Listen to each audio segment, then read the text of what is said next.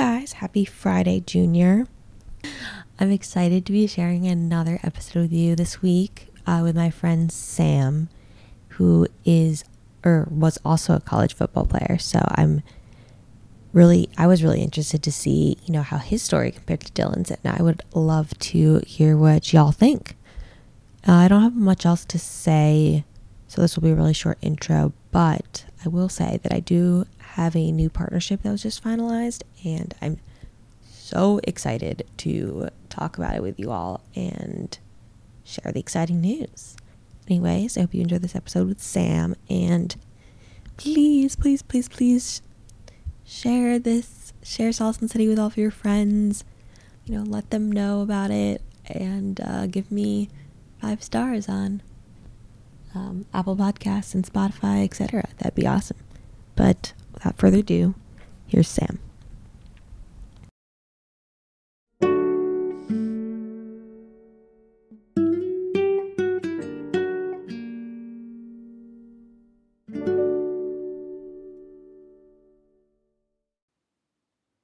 Hello, everyone, and welcome to another episode of Solace in the City.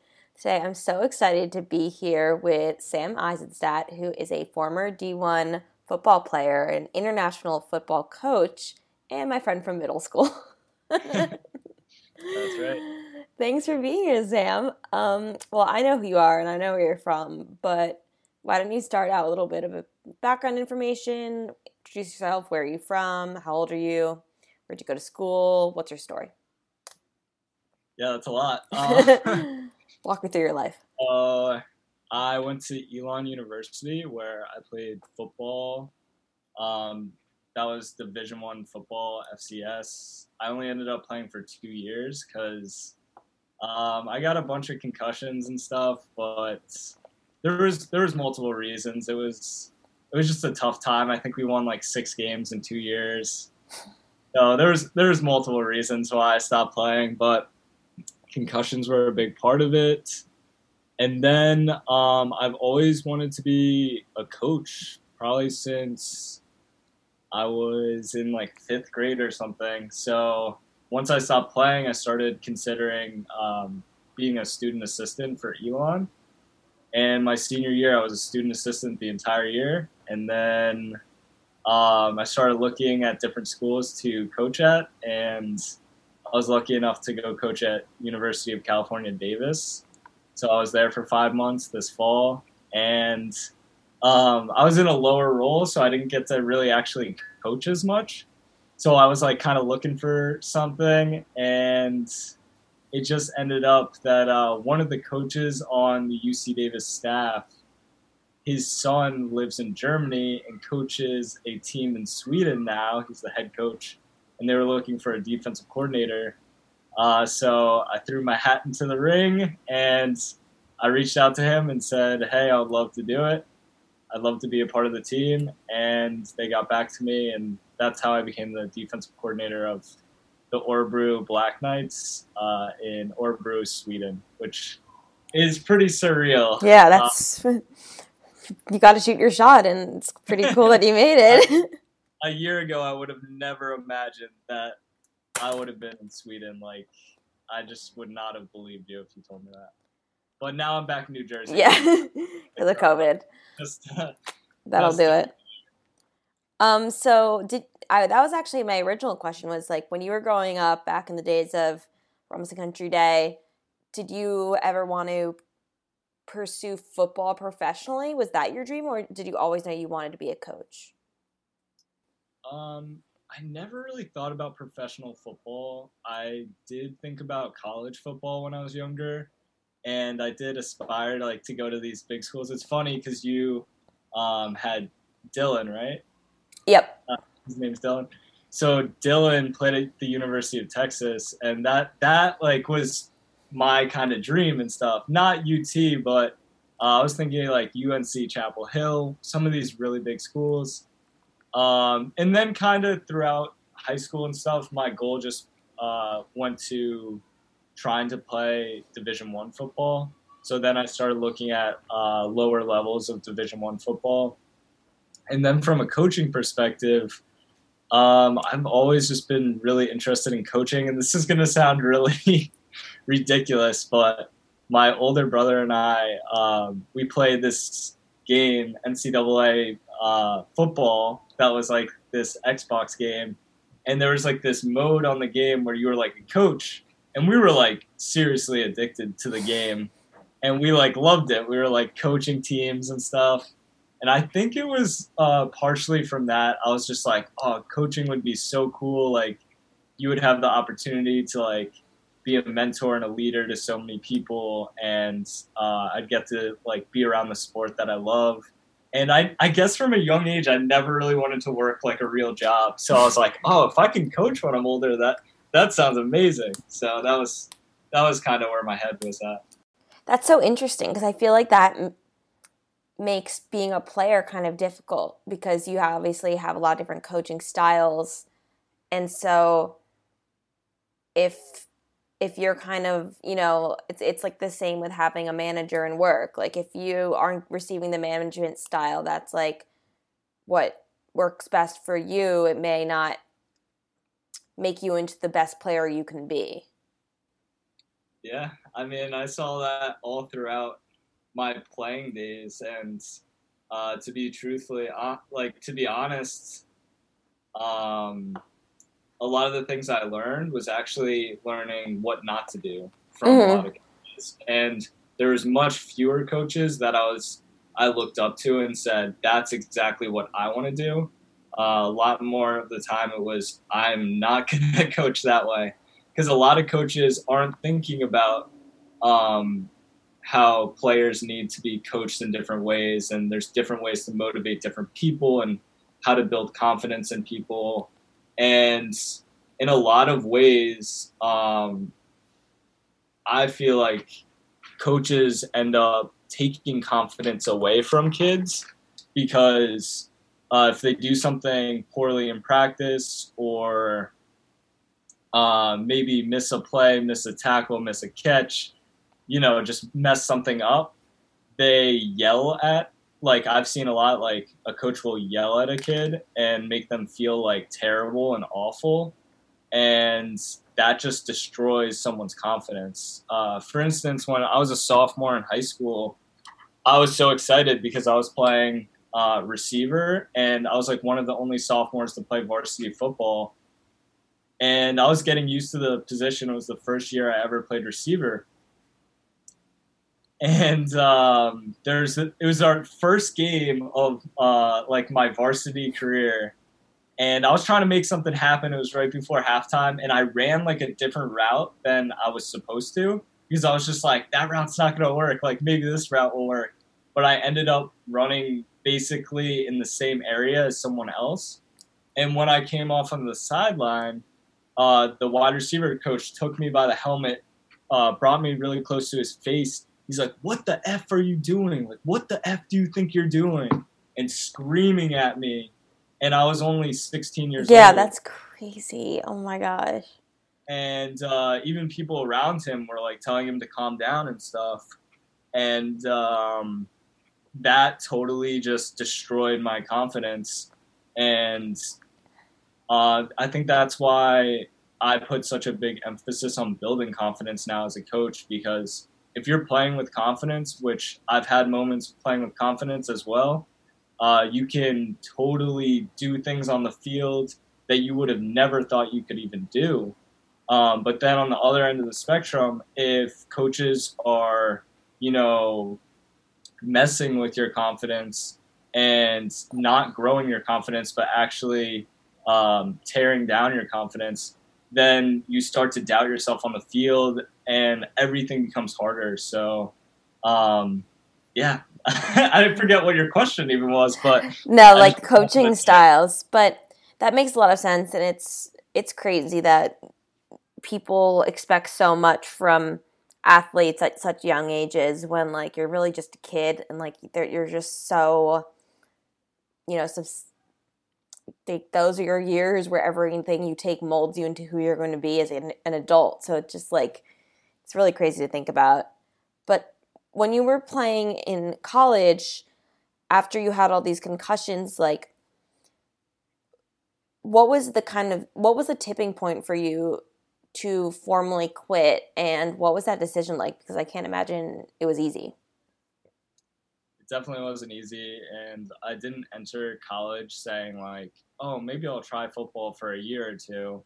Like i was totally committed. I was like i'm playing all four years of college um, so it was a tough realization you know you get to college and people say that um, college is a lot more uh, a lot more like a job than in high school, and that's the truth.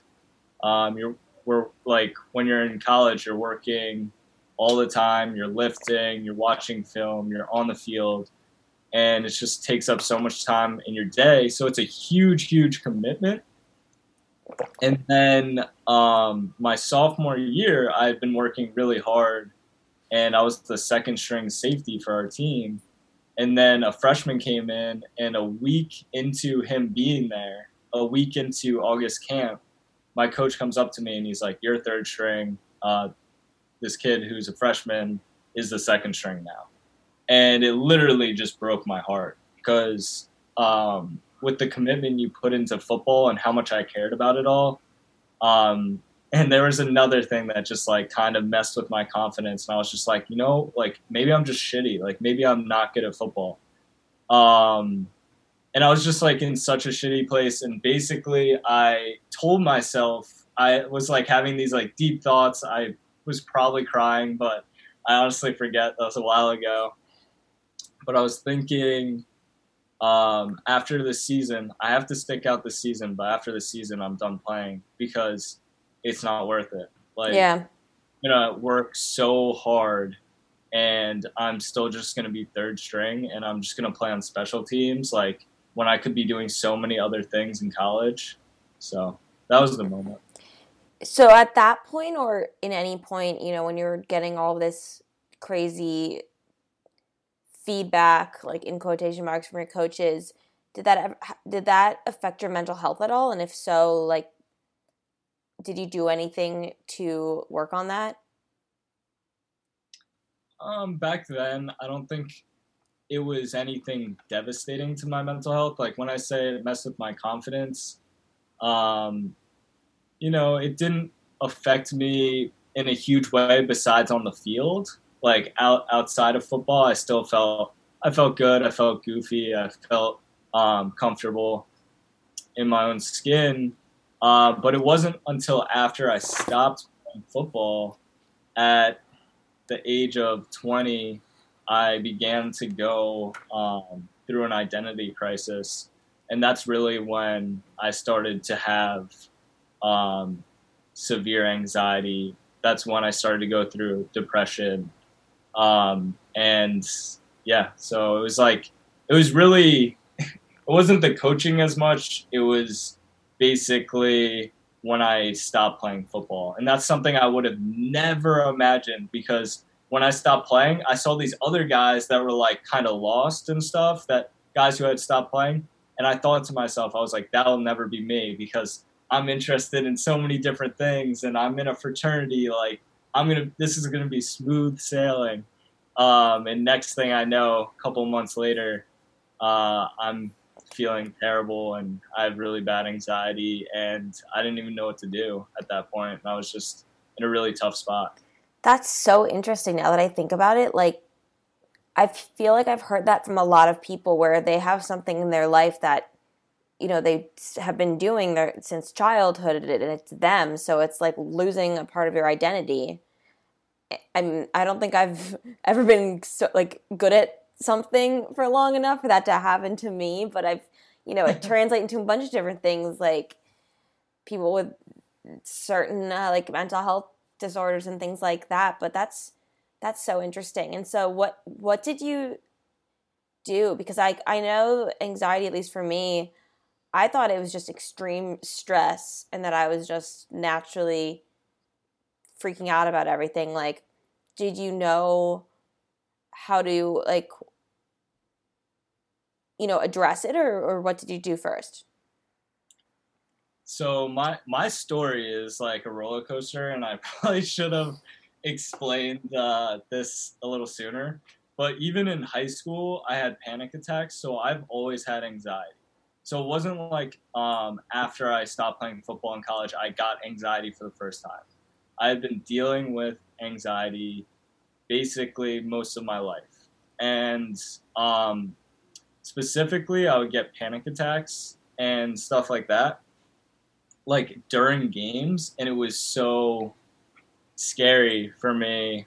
Um, so basically, when I got into college, I was like, I can't have panic attacks like when I'm playing football because I didn't even tell the coaches. Like this was something I really kept to myself because I was so scared about this, you know, panic attacks and anxiety that I didn't want to like tell anyone that I was feeling that way.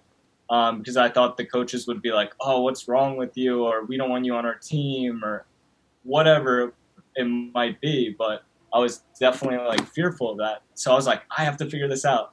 So it was uh, the beginning of my freshman year where I started my meditation practice, and now I've been meditating basically every day um, for the last five years. I have a daily meditation practice.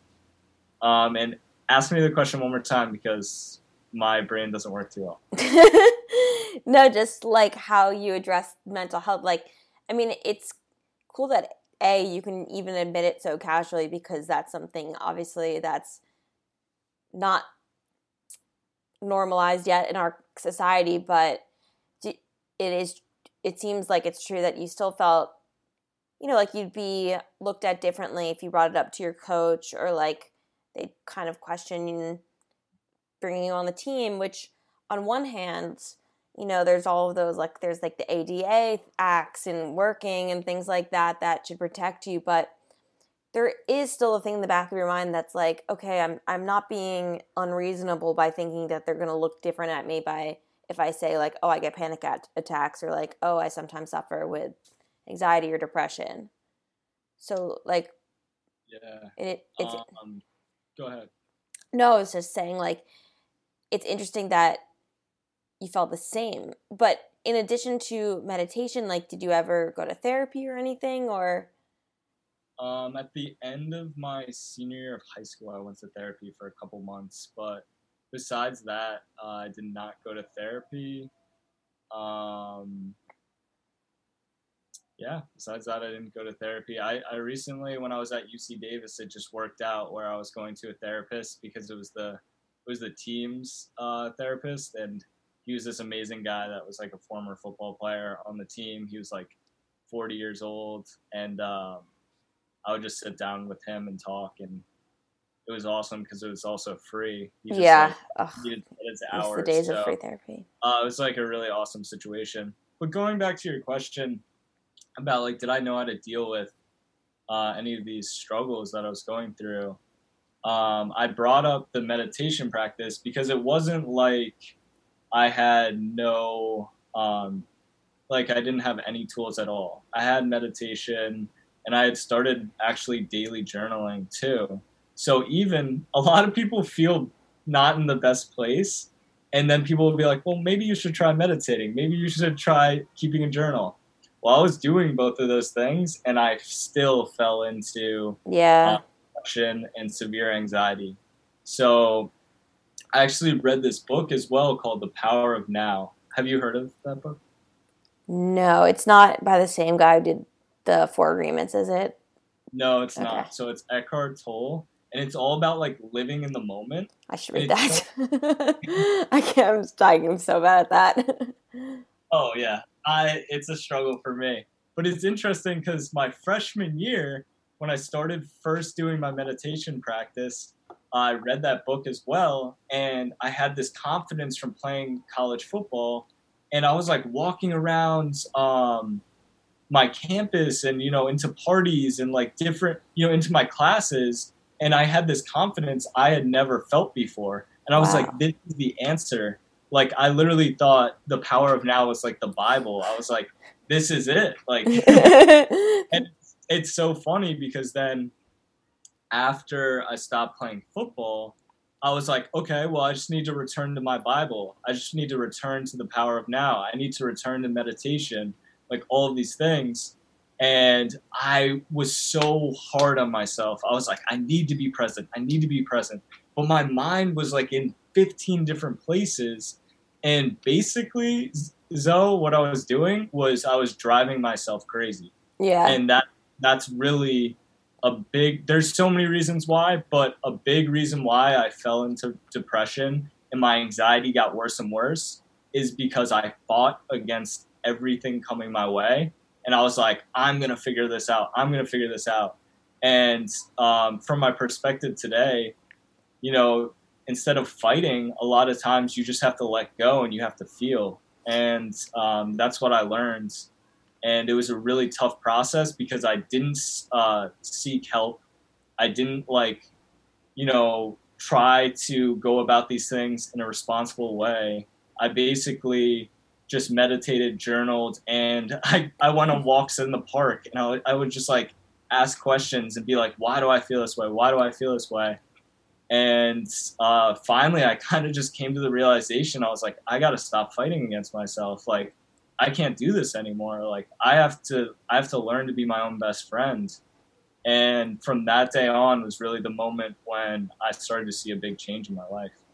Yeah, I that's so true. I think like a lot of the times, especially people who are very like self-motivated or you know, good like good at something and just tough on themselves already, they think, "Oh, okay, like I'm having this problem, it's okay. Like I'll figure it out. I'll work on it. I can do this." And it's really hard to sometimes just come to the realization that you can't do it alone and that you do need help of a therapist or you do need to talk about it to someone but i do think it's so important because we deal with so much and especially you know in your late teens early 20s like college years right after college years like those are the craziest times of your life like there's no way we can deal with everything that's thrown at us without like having a sounding board so it's cool that you can even like admit that though. I think you're one of the rare people can like s- s- explain your experience like you're very self-aware in other words. Uh, yeah. Which I think I, is a compliment because I consider myself self-aware. Well, I appreciate it and I was just going to say like I truly think human beings as uh, unique and different um, as we are, each and every one of us, there's a lot of things that make us similar. And I'm not just this person that's like um, naturally knows all these things about myself and it just comes easy. Like, again, it was just like hard work and like um, a lot of those times, like where I was going into the park and just asking questions, like I slowly started to learn more about myself. And I think that's a big part of the journey to just like, if you don't know yourself, like you don't really know what you need. Definitely. I think it that's why I remember my therapist once like when I was a senior in college said that I was self-aware and I was like, wow, that is the best compliment ever. And now I always it just means I don't know, it means like you really know yourself and I think once you know yourself, you can kind of not to the point of like being so analytical that you're, you know, making judgments about other people, but you know like if they're if they're saying something that's projection or if you know if they're saying something that's out of spite as opposed to like concern for you. So I think it's a, a really good quality that helps just everyone in the process. Totally. Definitely. Going back to meditation, like what initially attracted you to that and also yoga because I know I see you at Synergy Yoga, shout out Eleonora, like all the time. um, so what started me on my path to meditation and yoga? Uh, for meditation, again, it was it was something I had heard before, and actually, like, you know, usually I had been doing yoga in high school and stuff, and you would end the yoga class with like a two minute meditation. So there was like little ways I was introduced to meditation um, but like I said, it wasn't until I was going to college and I was like, I need to figure out so I need to figure out a solution to my anxiety. And it ended up not being a solution. It was just like a band-aid basically. Yeah. but it did help. Um, and that's how I started like my meditation practice. And I just like truly believe that uh, it's so important to like take time just to like relax and get away from all the stimulus in our life and all the things um, that are just like you know we're constantly being entertained like one moment after the next whether it's music or phones tv um, it's just endless so and how i got into meditation i guess you know i was just thinking of like what are different ways i can make my anxiety kind of dissipate and uh, go away in a sense and I guess meditation was just like one of the first things that came to my mind because you always think like someone meditating and they're so peaceful. Yeah. Um, so I guess that's kind of what I thought, and I was like, all right, maybe I just need some meditation in my life. Um, and then for yoga, my sister was into yoga during high school, and um, she was she would ask, you know, me and my other brothers like, do you want to come to the yoga class with me? And, you know, we were all good athletes. So I was like, yeah, I could definitely use some stretching. Like, I was so inflexible, couldn't touch my toes, like, really, really bad. Um, and people come up to me now and it's funny and they're like, I'm so inflexible and like, I'm terrible at yoga. And I'm like, I was the same way. And like, you just got to keep practicing. Just practice, like you said. And, over time your body begins to get um, become more flexible and i don't know i just think yoga is such an important practice to ground yourself and come into the present moment and kind of feel your body feel your mind feel your soul and just like see like where you at and usually after a yoga class not in every case but usually after a yoga class i feel much better so it's very like centering same and how, what parts of yoga do you incorporate into you, your life now? Like I know when we were talking um, the other week, you were telling me about chakras. Like what parts like do you think are most useful and applicable to just daily life? Um, yoga. Well, I can't really say that because I've not been doing a daily yoga practice. so I can't really say what's a daily thing about yoga. Um, but I should be because yoga is so beneficial. And I would just say like flexibility and all of that. And when I was going through yoga teacher training, uh, you think about yoga and it's like this physical practice where um, you're getting on your mat and you're moving around. And in hot yoga, you're sweating and it's yeah. a hard workout. And uh, there's so many different types of yoga. That's one thing I learned like when I was doing the yoga teacher training. And then you also learn that there's eight different limbs or maybe seven. Do you know is it seven or eight? I should know, but I don't. I have no idea. I thought we had like four, so I don't know. I think it's eight different limbs of yoga and only Oh, of- never mind. I thought body parts, okay. um, it's yeah. like I thought we had four limbs. I guess it's different for everyone. Um, but yeah, eight different limbs of yoga, and only one of the limbs is physical. So the other seven limbs is just like how to be um, a good human being, basically. And while we were in this practice of learning about the history of yoga, um, we started to talk about chakras, which chakras is like energy, um, energy centers that we have in our body, and we have seven energy centers uh, in our body. And the more and more we talked about it, and there's one lady in the group that was really into chakras, the more I heard about it, I was like, this is magic.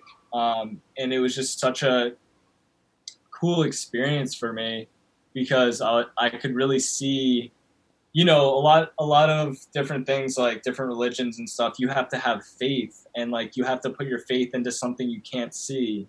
But with energy and chakras like uh, energy is something that's tangible and they can actually like do studies and stuff. And um, it's gotten down to like quantum physics and people don't even know um, what's like smaller than quantum physics we just know things are vibrating really fast um, and basically so we're just energy so we can change and we can heal ourselves and if we have a physical ailment you know, to an extent, obviously, if you have like a really, really bad physical ailment, you might not be able to change it. But say your back hurts or something, like I had a lot of back pain and I started going outside and grounding myself, which is like putting your bare feet on the earth. And the earth gives off a vibration, a frequency, because everything is energy. It gives off a frequency that's um, resonates with your first chakra. And your first chakra, if you have lower back pain, that's associated with your first chakra. And I started going outside and I was just like, I would put my feet on the ground and I would do some affirmations too. Like, I'm like, I'm safe. I feel grounded. I'm connected to the earth. And within like a couple weeks, couple months, um, largely my back pain went away. That's so and, crazy. That's so cool though. I love that. And it's like it's thanks. it's really similar to what um Damia, this woman I had on, was talking about with Reiki, just like Reiki healing, and I love all that stuff. So I should do more. I should research uh, a little bit like, more. totally magic to me. I just think it's so fascinating. So, on a different tangent, like you're obviously just, you know, a very open person, which is so admirable and just but rare, unfortunately, with men. What ad- advice would you give as someone, you know, like much like with what I said to um, Dylan and what I said to like Francis, like from a, if someone didn't know you at all and they just knew that like they just saw you and knew that you played football in college and that you went to a great school and we're now going to be a and it was like now are a coach and like you're a good looking guy. They'd think like oh this guy has it all. They wouldn't know everything you just told me. So what advice would you give to someone who's dealing with anxiety or loneliness or stress or something like what would you tell them and how would you encourage them to open up uh, well, I'll just say first off, like, don't judge. Uh, try not to judge a book by its cover. Yeah. Um, because you never know like what anybody's going through, and um, it really doesn't matter. Honestly, if someone seems like they have it all, that could just be more pressure on that person to uh, uphold this this uh, maybe this kind of image that the world has about them. So it might even be more pressure on them. Mm-hmm. What would I suggest to someone going through?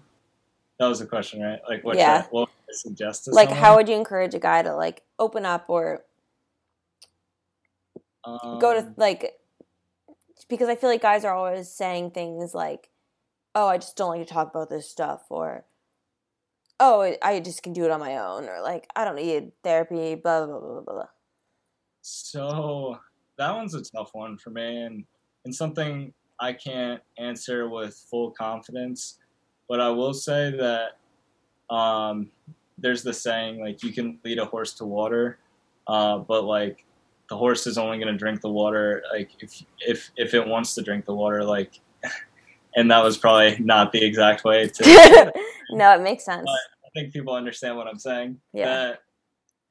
That, um, I don't think the answer definitely isn't to force guys to open up because the more you force someone, like the more they're just gonna uh, retract and like kind of go in their shell and stuff.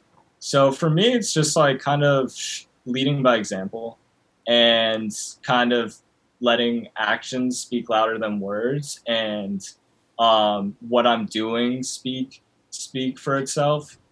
Um, and I'm not really like going up to different guys and stuff and saying like, "Hey, like you should try opening up. Like it's it feels really good and like yeah.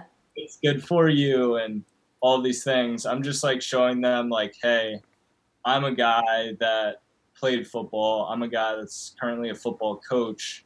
Um, I'm a guy that from the outside might seem like uh, I have a lot of things to offer, or I have a lot of things in this world, um, and still I struggle. And hopefully, you know, someone else could see that and say, all right, if he's opening up, maybe I should too. And I think it's really, really tough for guys because I think every human being, we don't want to show weakness. And then guys, it's amplified. Mm-hmm. And then for athletes that are guys, it's even amplified more. And for athletes that are women, it's amplified as well. And um, because it's just like not wanting to show that true, authentic self because you're not sure if people are going to accept you Yeah. for who you are. Um, I would just say to guys like start listening to podcasts. this one. What's up? Oh yeah, this yeah, one. Hundred percent. I mean, this would be the perfect podcast. Hey. But even like podcasts, like um, you know, I was looking at the top charts. It's like I think Joe Rogan was number two or something, and they're like talking about mental health all the time. Like, and they talk about like psychedelics and stuff too, which like I've never done, and I don't know. I wouldn't recommend. but they are talking about mental health and talking about uh, the importance of healing yourself because that's what I would that would that's what I would say if like a guy was listening to this right now and like why should I open up? Um, I would just say because you can heal yourself. And all that anxiety and those feelings that are making you feel crappy and um, just not being the best version of yourself like you can begin to heal yourself and you need to like dive into the fear. You need to dive into what is hard for you because like i had social anxiety and if i ran from it which i easily could have i wouldn't have been a football coach. Like i wouldn't have um, become a yoga instructor. Like i was scared so so scared. Um, but once you dive into it and you have repetition and you're doing it over and over again that's when you start to see that manifestation in your life. And for me i've gotten to see someone who is uh, seve- had severe anxiety uh, now be able to you know i taught yoga in front of over like a hundred people at a at this park when we were doing something a mother's day event and i'm able to um, be a defensive coordinator and speak in front of 30 plus guys. Um, so, so much is possible if, if you just start to open up, start to explore some of these different outlets. And I really don't think anything can be more uh, impactful than that because I think we all just want to live this life um, the best we can. And if you want to live this life the best you can, you need to uh, take time and put work into yourself because life is truly um, life is the same but what lens are you seeing life through because we all see life through a different lens and you just need to work on yourself so that lens is like a beautiful crystal clear lens that like you truly take in life and like you enjoy it and you live the moments to the fullest and that that comes from hard work I love that so much. That was so well said. And I think kind of what you mentioned about leading by example, now you have the perfect way to. Like you're going to be teaching these younger guys, you know, they're going to be looking up to you and and not only having you tell them like god, I'm not even going to try to pretend I know anything about football, but like, you know, like where to run to or what lane to go down and or route as the running back, but also just saying like I believe in you and and like if you know if there's like a tough loss or they're down like they can look up to you and you are literally like have all the space to lead by example now, which is so cool. I appreciate that. And like, yeah, for me, like, um, a lot of coaches I think coach football and they're like, I love football, and also like we should do some like life lessons in here because we should like uh, be good examples for these kids. And for me, it's kind of flipped. It's like it's all about life and trying to live life to the best that we possibly can. And oh, by the way, we're playing football.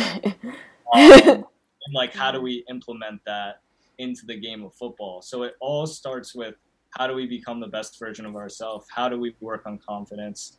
How do we work on having faith that you know uh, things happen for a reason and and all of those things. And I'm young, so I'm I'm learning, but um, that's ultimately what I would like to do: be able to like implement these life lessons and these ways to live life to its fullest into the game of football because the game of football is in itself a beautiful thing. It's it's very uh, it's very aggressive and uh, crazy sport overall, but um, it also t- takes teamwork and believing in one another that I think is rare in many many sports.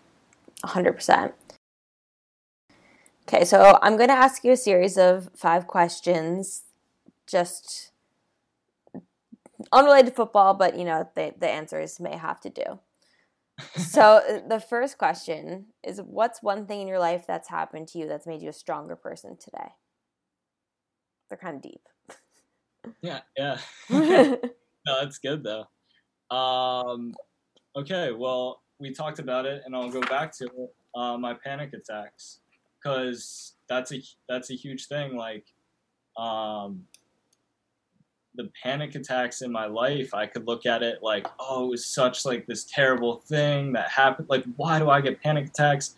Well, now, like in um, reflecting back on it, if I didn't have panic attacks, I wouldn't have started my meditation practice. If I didn't start my meditation practice, would I have started journaling? Um, if I didn't start meditation and journaling, would would I have had the tools necessary to come out of my depression and severe anxiety? Um, so honestly, it's crazy, but panic attacks were probably one of the best things that's ever happened to me. Yeah, it's like what doesn't kill you makes you stronger, kind of thing. Exactly. Do you believe everything happens for a reason? I think you might have mentioned it before. yeah, um, that's that's a work in progress right there because um, I just think I've I've gone back and forth. Like maybe things don't happen for a reason, things do happen for a reason, and I think the way to live life to the fullest is to believe that everything happens for a reason. And I've seen so many crazy things occur. Like I think there has to be a higher power, and I I don't have a particular name for my higher power, but I do believe everything happens for a reason, and when everything happens for a reason, you can find purpose from it. And from that purpose, uh, so much is possible. Agreed. What do you have a favorite quote or a mantra that you live by? Um, or a chakra? uh, favorite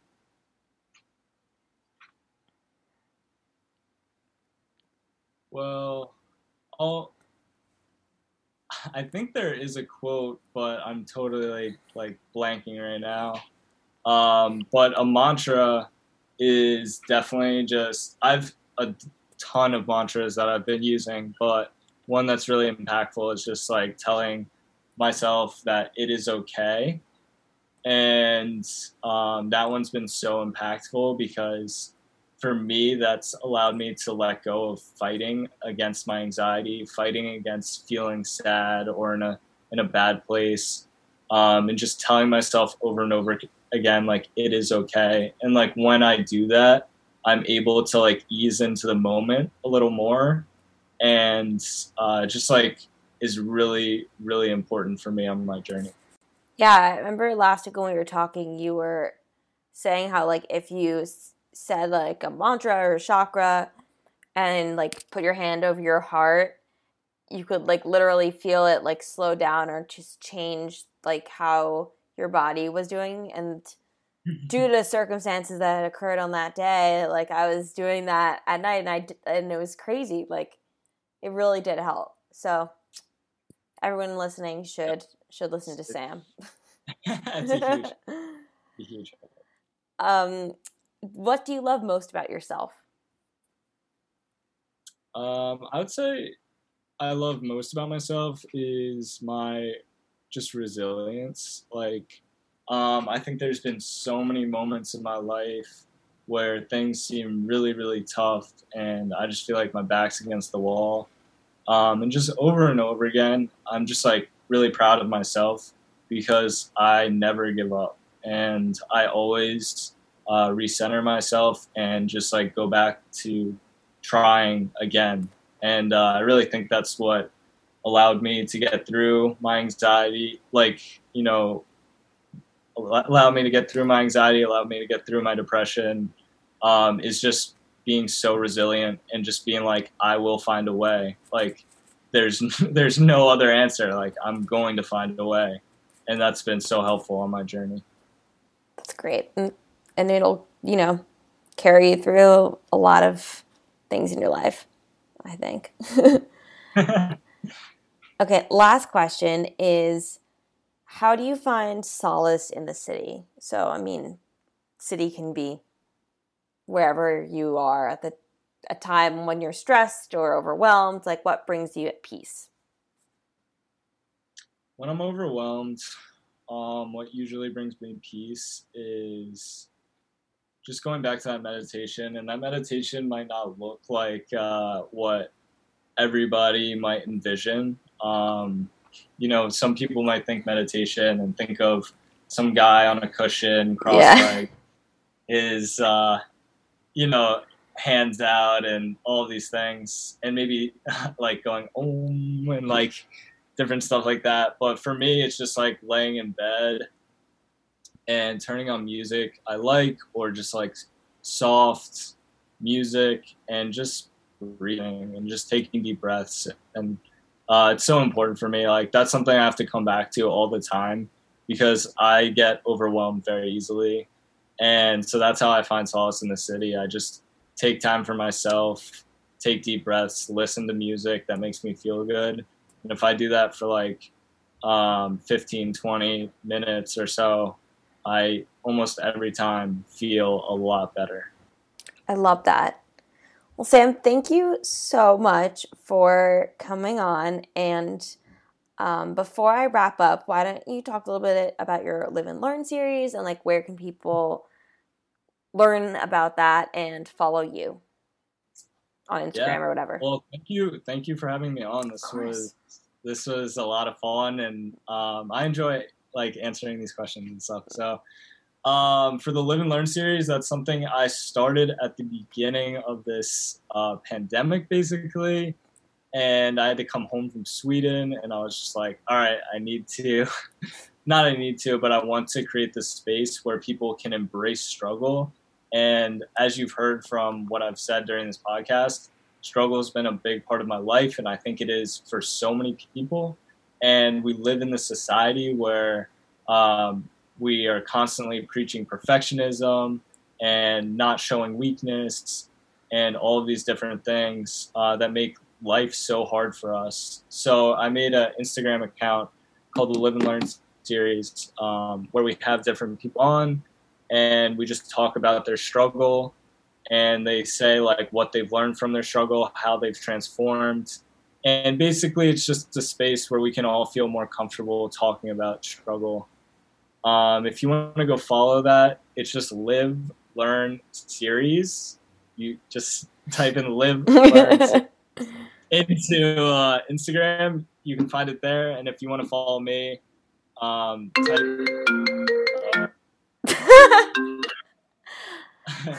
oh gosh. Um, call.